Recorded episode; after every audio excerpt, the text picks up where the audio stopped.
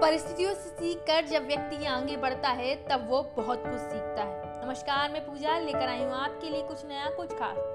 हम सबके जीवन में एक ऐसी परिस्थिति ज़रूर आती है, जो हमें बदल कर रख देती है, जो हमें बता देती है कि सच्चाई क्या है, जो हमें सच और गलत में फ़र्क सिखा देती है, जो हमें सफलता और असफलता के अंतर को बता देती है। वो हमें बता देती है कि आज असफल हो तो कोई नहीं पूछेगा, लेकिन जब सफल हो गए तो लोग कहेंगे, ये हमारा ही दोस्त लोग कहेंगे ये हमारा ही यार है और लोग कहेंगे हम इसे जानते हैं। लेकिन उस कहानी को लिखने के लिए बड़ा कष्ट सहना पड़ता है। सब कुछ सहकर भी आगे बढ़ना पड़ता है, सपने देखने पड़ते हैं, सफलता को पाने के उसके लिए बहुत कुछ सहकर आगे बढ़ना पड़ता है। दोस्तों, आसान नहीं होता, कई बार तुम्हें जब लगने लगता है कि सारी परिस्थितियाँ तुम्हारे विपरीत चल रही हैं, तुम्हारी ये परीक्षा कैसे निकलेगी, उसके बावजूद तुम्हें चलना पड़ता है। तुम्हें ये याद रखना पड़ता है कि इंसान को आगे बढ़ने के लिए बहुत कुछ सहना होगा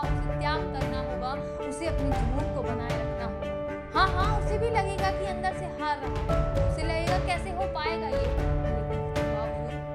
Bye. उसे आगे चलना होता है, उसे ये ध्यान रखना होता है किसी को पाना है, अगर बहुत कुछ तो बहुत कुछ सहना होगा। त्याग कर कर ही आगे बढ़ना होगा।